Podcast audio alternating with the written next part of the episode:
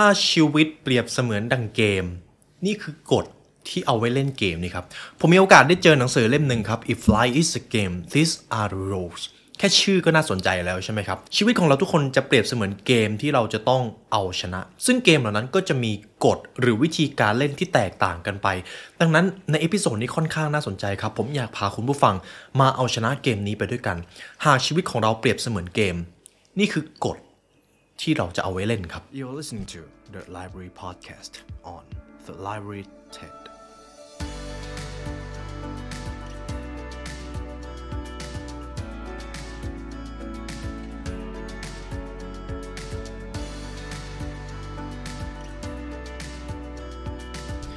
สวัสดีคุณผู้ฟังกันอีกครั้งนะครับผมยินดีต้อนรับเข้าสู่ The Library Podcast กันอีกเช่นเคยครับ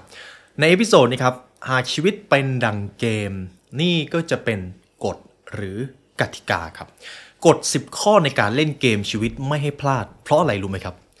เพราะทั้งชีวิตคุณเล่นเกมนี้ได้แค่ครั้งเดียวครับ ผมมีโอกาสได้เจอหนังสือเล่มนี้ ผมก็เลยให้ทีมงานช่วยเรียบเรียงมาให้ เพราะผมเห็นว่าหนังสือเล่มนี้น่าสนใจมาก ผมเองก็เพิ่งเคยมารู้สึกว่าจริง ๆ แล้วชีวิตของเรา มันจะมีกฎ มันจะมีกติกาบางอย่าง ที่เราต้องเอาชนะหรือเล่นให้ดีให้ได้ ผมจะถามคุณผู้ฟัง หากชีวิตของคุณเป็นเกม คุณผู้ฟังอยากจะเล่นเกมนี้ ให้เป็นแบบไหน คุณอยากจะชนะเกมนี้ หรือจะเจอผลลัพธ์ของเกมนี้ด้วยความพ่ายแพ้ครับ เกมนี้อาจจะไม่ได้กำหนดให้คุณจะต้องชนะ คุณอาจจะเป็นผู้แพ้ คุณอาจจะเป็นคนที่พ่ายแพ้ในเกมนี้ก็ได้ แต่ทั้งหมดคุณเป็นคนตัดสินใจเลือกผลลัพธ์เหล่านั้นด้วยตัวเองครับคำถามก็คือสมมุติว่าคุณผู้ฟังอยากจะเล่นเกมนี้ให้ชนะ แล้วเราจะต้องเล่นอย่างไร เราจะต้องมีกฎอะไรบ้างล่ะ ที่ควรจะยึดถือ ผู้เขียนหนังสือเล่มนี้ครับ คุณ Chérie Carter-Scott ครับ เป็นผู้เชี่ยวชาญด้านการพัฒนาศักยภาพมนุษย์ระดับโลกครับ เขาบอกว่าเมื่อเรามีกฎเหล่านี้เป็นแผนที่นำทาง เราก็จะก้าวไปข้างหน้าด้วยความผิดพลาดน้อยลง ทีนี้ผมอยากให้คุณผู้ฟังเดาก่อน ถ้าหากมีกฎทั้ง 10 ข้อ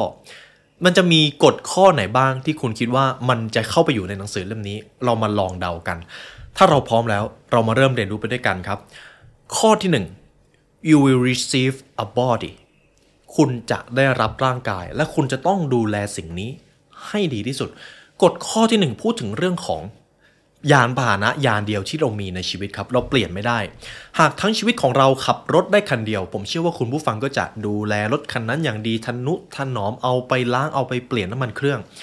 นั่นก็คือร่างกายของเราครับ เราเปลี่ยนร่างกายของเราไม่ได้ ร่างกายของเรามีมาตั้งแต่กำเนิด เราอาจจะไม่สามารถ ควบคุมความสูงกรรมพันธุ์หรือพันธุกรรมอะไรได้ แต่เราสามารถพัฒนาสิ่งที่มีอยู่ให้เป็น the best ในตัวมันเองได้ บางคนครับเป็นมหาเศรษฐีประสบความสำเร็จ แต่ในช่วงบั้นปลายชีวิตอาจจะต้องใช้เวลาทั้งชีวิต กอบกู้สิ่งที่ชื่อว่าร่างกายกลับมา ซึ่งมันกอบกู้ได้ยากมาก คุณชาลีครับผู้เขียนหนังสือเล่มนี้เขาได้กล่าวไว้ว่า our bodies are not separate from our experiences they are an integral part of our existence ร่างกายของเราไม่ได้แยกจากประสบการณ์ของเรา มันเป็นส่วนหนึ่งที่สำคัญสำหรับการดำรงอยู่ของเรา และที่สำคัญครับคุณผู้ฟัง ร่างกายเป็นสิ่งที่เอาไว้ปฏิสัมพันธ์กับโลกใบนี้ ผมชอบบทเรียนหนึ่งที่ผมเคยได้เจอผมจำไม่ได้แล้วว่าผมเจอมาจากที่ไหน เขาบอกว่าร่างกายของเราเป็นอีกส่วนหนึ่งที่สำคัญพอๆกับจิตวิญญาณ หากเรามีแต่จิตวิญญาณ แต่ถ้าเราไม่มีร่างกาย เราจะไม่มีทางรับรู้ความสวยงามของโลกนี้ได้เลย คุณจะสัมผัสอะไรไม่ได้ คุณจะไม่ได้กลิ่น คุณจะไม่สามารถมองเห็นความสวยงามของโลกนี้ นั่นคือเหตุผลที่ร่างกายถูกสร้างขึ้นมา จงดูแลสิ่งนี้ให้ดี เพราะคุณผู้ฟังครับ ผมเชื่อว่าหลายครั้งที่เราละเลยสุขภาพของตัวเอง ในช่วงเวลานั้น ในช่วงเวลาที่เราสูญเสียสุขภาพไป เราจะไม่ต้องการอะไรเลยครับ นอกจากการกลับมามีสุขภาพดี และอีกเรื่องหนึ่งก็คือ หากคุณเป็นคนที่ดูแลร่างกายหรือสุขภาพของตัวเองได้ไม่ดี เรื่องของความสำเร็จความมั่งคั่ง ความยั่งยืนในการใช้ชีวิต เป็นเรื่องที่ไม่ต้องพูดถึง เพราะร่างกายคือ the first priority ที่คุณควรจะต้องดูแลให้ดีที่สุด เป็นส่วนลำดับความสำคัญแรกครับ ดังนั้นเขาจึงได้บอกว่าร่างกายของเราเป็นของขวัญที่ล้ำค่าที่สุดแล้ว จงชื่นชม ดูแล และยอมรับในเอกลักษณ์ ของตัวเอง ผมพามาที่กฎข้อที่ 2 ครับ you will be presented with lessons คุณจะได้รับบทเรียน ถึงแม้คุณจะต้องการหรือไม่ก็ตาม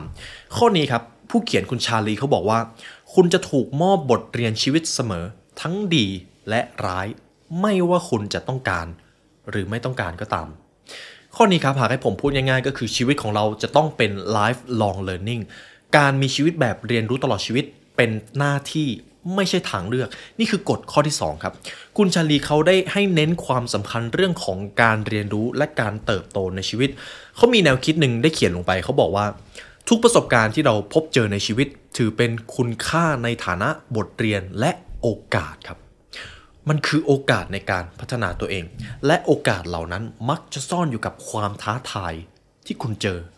ในชีวิตของเราเราหนีไม่พ้นการเรียนรู้ครับ เพราะทุกครั้งที่เราเจอสถานการณ์ ความท้าทายหรือการเผชิญหน้า นั่นคือโอกาสที่เราจะเรียนรู้และเติบโตครับ ในโลกนี้จะมีคนหลักๆอยู่ 2 ประเภทครับ เวลาเจออุปสรรคเขาก็จะมองเห็นแต่ข้อเสียเขาจะมองโลกในด้านลบ กับอีกคนหนึ่งเขาจะมองเห็นโอกาส เขาจะมองเห็นทางออกบางอย่างที่คนส่วนใหญ่มองไม่เห็น คุณผู้ฟังอยากเป็นใคร คุณผู้ฟังอยากใช้กฎนี้ไปในทางไหนครับ แต่อีกส่วนหนึ่งที่เป็นความจริงของชีวิตก็คือ บทเรียนชีวิตอาจมาจากทั้งความสำเร็จและความล้มเหลว ความสุข ความเศร้า ความรัก ความสูญเสีย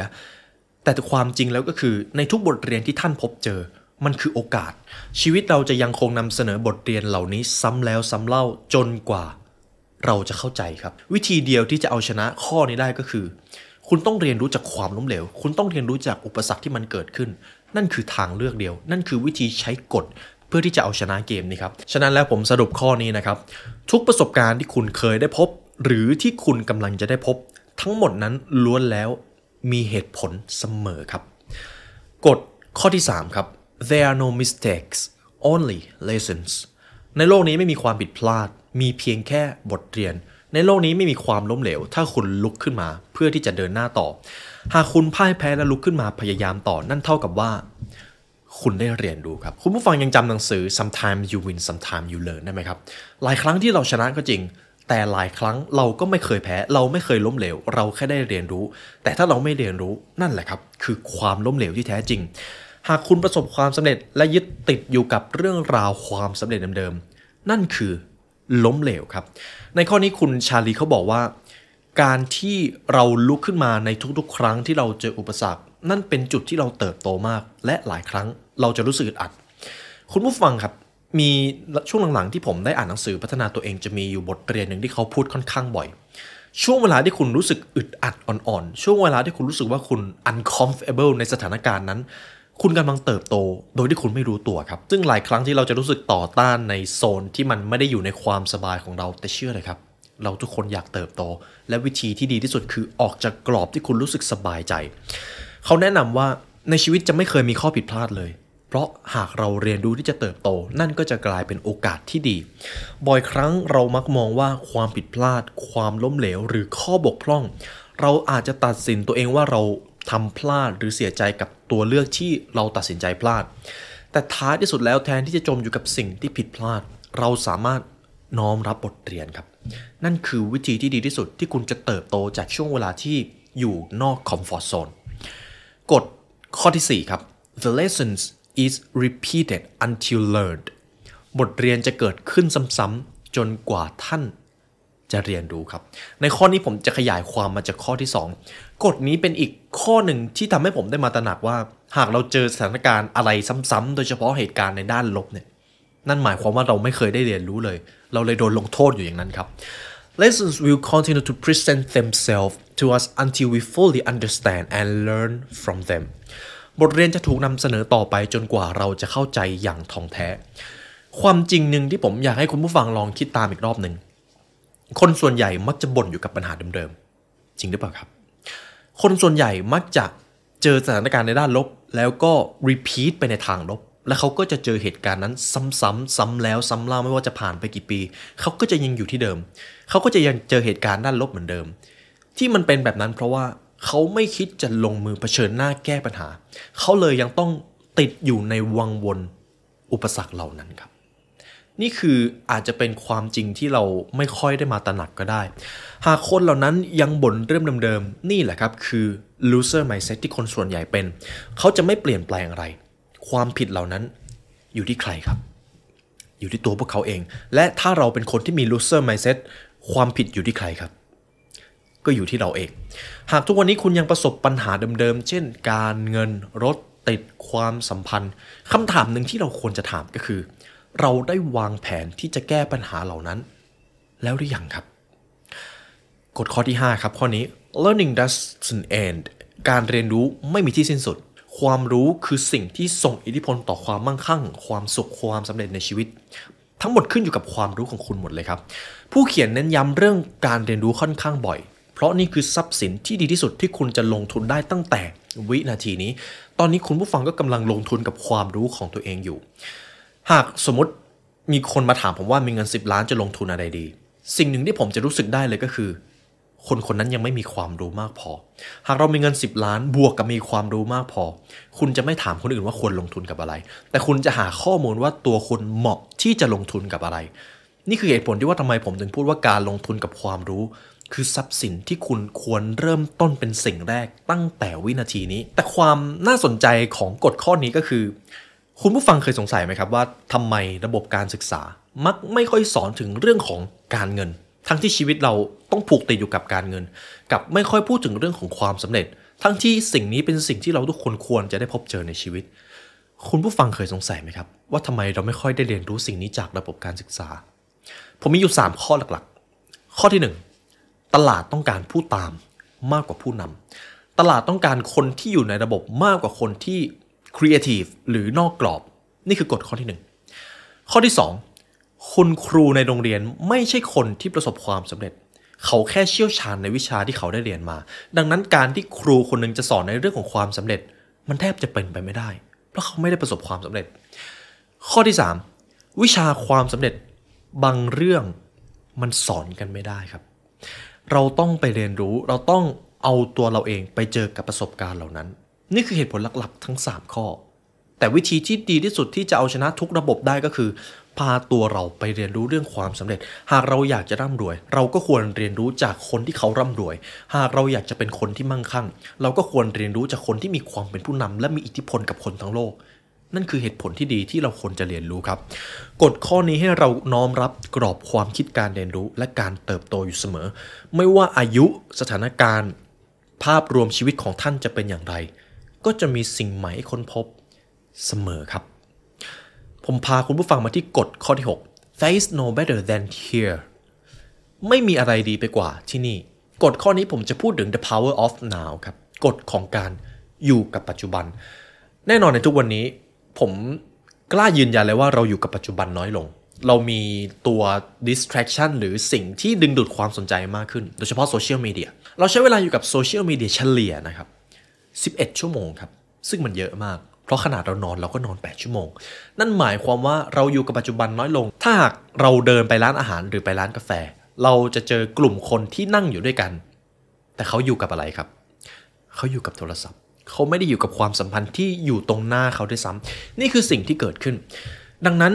นี่แหละครับคือเหตุผลที่คนส่วนใหญ่รู้สึกว่างเปล่า ไม่มีความสุข ช่วงเวลาปัจจุบัน และสถานการณ์ปัจจุบันของเรา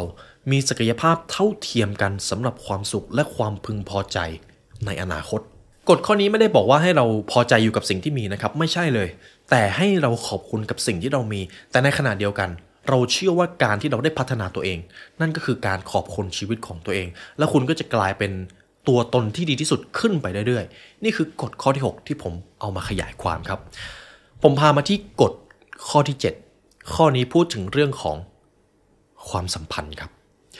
authors are only mirrors of you คนที่อยู่รอบตัวคุณคือภาพสะท้อนตัวตนที่คุณเป็นครับ ตัวตนของเราคือค่าเฉลี่ยของคน 5 คนที่เราใช้เวลาด้วยมากที่สุด คุณผู้ฟังยังจำคำพูดของคุณจิมโรนได้ไหมครับ นี่เป็นประโยคที่ไม่มีใครสามารถคัดค้านได้ ความสัมพันธ์เป็นสิ่งที่เราต้องเลือก ถ้าเราไม่เลือก เราจะกลายเป็นผู้ถูกเลือก และเราก็จะกลายเป็นคนที่ใช้ชีวิตตามกระแสสังคมตามเทรนด์และเมื่อถึงเวลานั้น เราก็จะรู้สึกว่าอะไรคือตัวตนที่แท้จริงของเรา เราจะรู้สึกว่างเปล่า คุณชาลีเขาจึงได้บอกว่า ปฏิสัมพันธ์ระหว่างเรากับผู้อื่น ทำหน้าที่เป็นกระจกสะท้อนความคิดอารมณ์ ความเชื่อและพฤติกรรมของคุณเอง ในข้อนี้ผมอยากให้คุณผู้ฟังวิเคราะห์ความสัมพันธ์รอบตัว ขอให้คนจริงใจกับตัวเองนะครับ ลองคิดดูว่าในหนึ่งวัน ในช่วงเวลางานหรือในช่วงเวลาที่คุณเรียน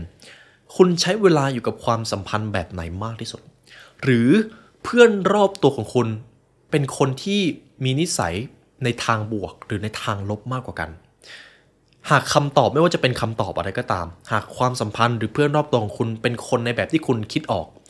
นั่นแหละครับ คือตัวตนที่คุณเป็นกับเขาด้วย หากความสัมพันธ์รอบตัวของคุณมีแต่คนท็อกซิกมีแต่คนที่ใช้ชีวิตไปวันๆเหตุผลจริงๆ แล้วก็คือ คุณเองก็เป็นคนแบบนั้น แต่ถ้าหากความสัมพันธ์รอบตัวของคุณมีแต่คนที่พัฒนาตัวเองอ่านหนังสือ พูดถึงพอดแคสต์พูดถึงความสำเร็จพูดถึงเรื่องของการลงทุน นั่นก็คือตัวตนของคุณครับ นี่คือความจริง ที่เราต้องยอมรับ เราต้องกลับมาทบทวนและตระหนักในตัวเอง ผมว่านี่เป็นภาพสะท้อนที่ค่อนข้างชัดเจน เพราะถ้าหากคุณผู้ฟังเป็นคนที่พัฒนาตัวเอง และอยากประสบความสำเร็จ คุณก็จะไม่ดึงดูดคนที่ใช้ชีวิตเป็นวันๆเลย คนที่ใช้ชีวิตเป็นวันๆก็จะรู้สึกว่าไม่ได้อยากอยู่ใกล้คุณ ก็จะกลายเป็นว่าคุณพบเจอคนที่อยากประสบความสำเร็จมากขึ้น มันเรียบง่ายเท่านี้เองครับ นี่คือเหตุผลที่ว่าทำไมความสัมพันธ์จึงเป็นเรื่องที่มองข้ามไม่ได้ ฉะนั้นแล้วจงเข้าใกล้ความสัมพันธ์ และปฏิสัมพันธ์ต่อผู้อื่น ด้วยความเห็นอกเห็นใจ และเลือกความสัมพันธ์ที่เอื้ออำนวยให้กับความสำเร็จของท่านเสมอครับกฎข้อที่ 8 ครับ what you make of your life is up to you ชีวิตจะเป็นเช่นไรก็สุดแล้วแต่คุณครับ ในข้อนี้เป็นเรื่องของการรับผิดชอบชีวิตของตัวเองทั้งสิ้นครับ คุณชาลีเขาบอกว่า คุณคือผู้รับผิดชอบชีวิตของตัวเอง ผลลัพธ์ในแต่ละวันมาจากการเลือกสิ่งเล็กๆ น้อยๆ ของคุณ ทั้งสิ้นครับ เขาได้เน้นในเรื่องความสำคัญของการรับผิดชอบชีวิตตัวเอง ในข้อนี้ผมเองก็พูดค่อนข้างบ่อย คุณคือบุคคลที่เป็นเจ้าของการกระทำของตัวเอง ไม่ว่าผลลัพธ์ในชีวิตอะไรมันจะเกิดขึ้นก็ตาม มันเกิดจากการตัดสินใจเล็ก ๆ น้อยๆในแต่ละวันของคุณ สมมตินะครับ หากวันนี้คุณรู้สึกว่าคุณสุขภาพไม่ดี คุณควรโทษใครครับ คุณควรโทษการตัดสินใจของตัวคุณในอดีต นั่นก็คือตัวคุณที่เลือกที่จะไม่ดูแลร่างกายของตัวเอง ไม่ดูแลอาหารการกิน คุณอาจจะคิดว่าในช่วงเวลานั้น มันไม่น่าจะมีอะไรเกิดขึ้นกินโดนัทชิ้น 2 ชิ้นไม่น่าจะเป็นปัญหาอะไรพอทำไปบ่อยๆ มันอาจจะเริ่มกลายเป็นนิสัย และเมื่อมันกลายเป็นนิสัย มันก็จะกลายเป็นโชคชะตาที่คุณจะต้องพบเจอ หรือถ้าหากในตอนนี้คุณรู้สึกว่าชีวิตคุณประสบความสำเร็จ คุณมีเป้าหมายที่ชัดเจน คุณรายล้อมไปด้วยคนที่มีความคิดในทางบวก คุณก็คือคนที่สร้างสภาพแวดล้อมเหล่านั้นขึ้นมาด้วยตัวเอง มันคือโชคชะตาที่คุณเขียนเองครับ คุณคือผู้รับผิดชอบชีวิตของตัวเอง กฎนี้เขาได้สอนให้ผมได้รู้ว่าทุกคนครับ มีอำนาจในการสร้างความฝันที่หวังไว้ให้เป็นความจริงได้ ผ่านความคิด การกระทำและความเชื่อมั่น สถานการณ์และเหตุการณ์ภายนอกไม่ได้กำหนดชีวิตของคนคนหนึ่ง แต่เป็นวิธีที่บุคคลตอบสนอง และสร้างความหมายจากสถานการณ์เหล่านั้นครับท้ายที่สุดแล้วคุณไม่ใช่เหยื่อของสถานการณ์ แม้ต้องเผชิญกับความทุกข์ยากคุณก็จะมีความสามารถในการเลือก mindset ทัศนคติหรือกรอบความคิดครับ เพราะถ้าใครคนใดก็ตามสวมแว่นตาแห่งการเปิดใจการเข้าใจอย่างถ่องแท้ เขาก็จะเข้าใจว่าทุกๆอย่างที่เกิดขึ้นล้วนแล้วมีเหตุผล แต่ถ้าใครก็ตามสวมแว่นแห่งการต่อต้านการโทษคนอื่น การมองโลกในแง่ลบ พวกเขาก็จะฉุนเฉียว พวกเขาก็จะโกรธ พวกเขาก็จะโทษระบบโทษผู้คน ความบื้อดึงเหล่านั้นก็จะปิดกั้นให้เขาอยู่ที่เดิม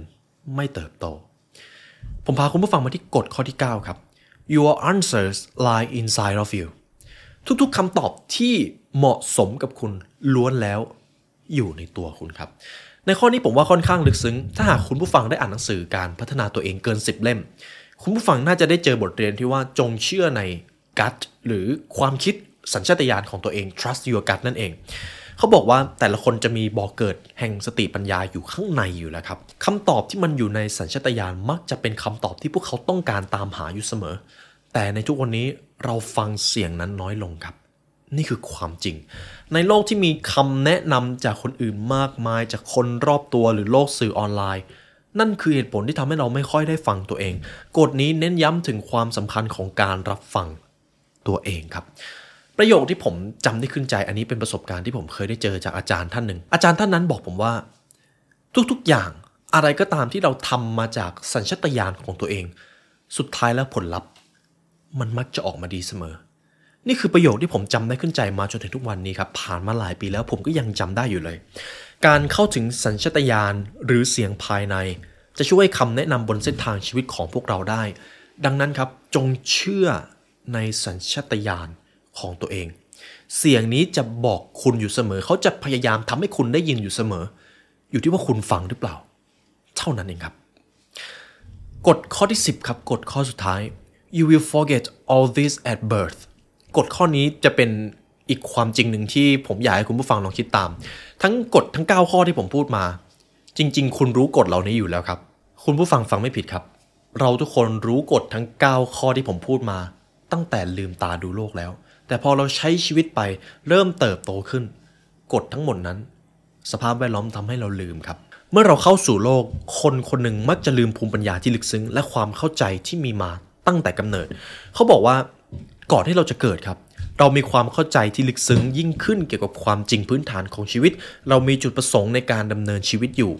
เมื่อเราเข้าสู่อาณาจักรทางกายภาพ เราก็จะค่อยๆ สูญเสียความรู้ที่มีมาตั้งแต่กำเนิด เราหมกมุ่นอยู่กับประสบการณ์หมกมุ่นอยู่กับวัตถุนิยม หรือทุนนิยม นี่อาจจะเป็นเหตุผลที่ทำให้เราลืมกฎทั้ง 9 ข้อที่ได้รับมอบหมายมาตั้งแต่เกิด เหตุผลที่เราลืมอาจจะเป็นเพราะเงื่อนไขทางสังคม วัฒนธรรมหรือประสบการณ์ส่วนตัว ซึ่งสิ่งเหล่านี้ไม่ใช่สิ่งที่ไม่ดี แต่เราเองต่างหากที่ไม่ยอมฟังเสียงที่คอยบอกกฎทั้ง 9 ข้อนี้อยู่เสมอ จุดประสงค์ข้อนี้ก็คือ เพื่อจะเตือนเราว่าเราสามารถค้นพบ และเชื่อมต่อกับความสร้างสรรค์หรือปัญญาในโลกภายในของเราได้ หากให้ผมสรุปข้อนี้ให้คุณผู้ฟังให้สั้นที่สุดก็คือ เราทุกคนเข้าใจความจริงของชีวิตมาตั้งแต่เกิดแล้ว แต่มันถูกลดทอนไปเมื่อเราเติบโตขึ้นครับ เมื่อตอนยังเด็กเรามีความฝันที่เราอยากจะเปลี่ยนโลกทั้งใบ เราอาจจะอยากเป็นนักบินอวกาศ เราอยากจะเป็น number one ในเรื่องอะไรก็ตาม แต่เมื่อเราเติบโตขึ้น ความฝันเหล่านั้น ทำไมมันกลายเป็นเรื่องโกหกได้อย่างง่ายดายล่ะครับ นี่อาจจะเกิดขึ้นกับใครหลายคน โดยที่เรายังไม่ได้ลงมือทำกับความฝันนั้นเลย สักนิดเดียว หลังจากนี้อย่าได้มีข้อแม้ที่จะตั้งเป้าหมาย จงเริ่มต้นการเดินทางของการค้นพบตัวเอง ซุนวูครับท่านได้สอนไว้ว่า หากท่านจะไปรบโดยที่เชื่อว่าท่านจะแพ้ โชคชะตาแห่งความพ่ายแพ้ก็จะถูกกำหนดไว้แล้ว ด้วยตัวท่านเองครับ ไม่มีข้ออ้างที่คุณจะไม่พยายาม ไม่มีข้อแม้ที่คุณจะไม่เชื่อมั่นในตัวเอง หากอยากเป็นนายของชีวิต จงมีระเบียบวินัยในการใช้ชีวิต อย่าได้ตกเป็นทาสของอารมณ์ อย่าตกเป็นทาสของแพชชั่น อย่าได้ตกเป็นทาสของสิ่งใดๆ คุณคือจักรพรรดิของชีวิตนี้ จงเป็นนายของชีวิตครับ นี่คือบทเรียนจากกฎทั้ง 10 ข้อในการเล่นเกมชีวิตนะครับ ผมเชื่อว่าคุณผู้ฟัง น่าจะรู้สึกอินเหมือนผมในการที่ได้เปรียบชีวิตเป็นหนังเกม แล้วก็เอากฎมาเพื่อที่จะเอาชนะเกมนี้ เดี๋ยวผมจะสรุปกฎทั้ง 10 ข้อให้ทุกท่านนะครับกฎข้อที่ 1 คุณจะได้รับร่างกาย จงดูแลร่างกายของตัวเองให้ดีกฎข้อที่ 2 คุณจะได้รับบทเรียนชีวิต จงเรียนรู้จากบทเรียนเหล่านั้นเสมอกฎข้อที่ 3 ในโลกนี้ไม่มีความผิดพลาด ในโลกนี้ไม่มีความล้มเหลว ตราบใดก็ตามที่คุณยังเรียนรู้ต่อไปกฎข้อที่ 4 บทเรียนมักจะเกิดขึ้นอยู่ซ้ำๆจนกว่าคุณจะได้เรียนรู้จริง ๆ คุณถึงจะผ่านมันไปได้ กฎข้อที่ 5 ครับ การเรียนรู้ไม่มีทางสิ้นสุด ไม่มีวันสิ้นสุด เมื่อคุณหยุดเรียนรู้นั่นแหละครับ คือคุณได้จากโลกนั้นไปแล้ว กฎข้อที่ 6 จงอยู่กับปัจจุบันครับ จงหาเวลาอยู่กับปัจจุบันอยู่กับลมหายใจของตัวเอง ข้อที่ 7 คนรอบตัวคุณคือภาพสะท้อนตัวตนของคุณได้ชัดเจนที่สุด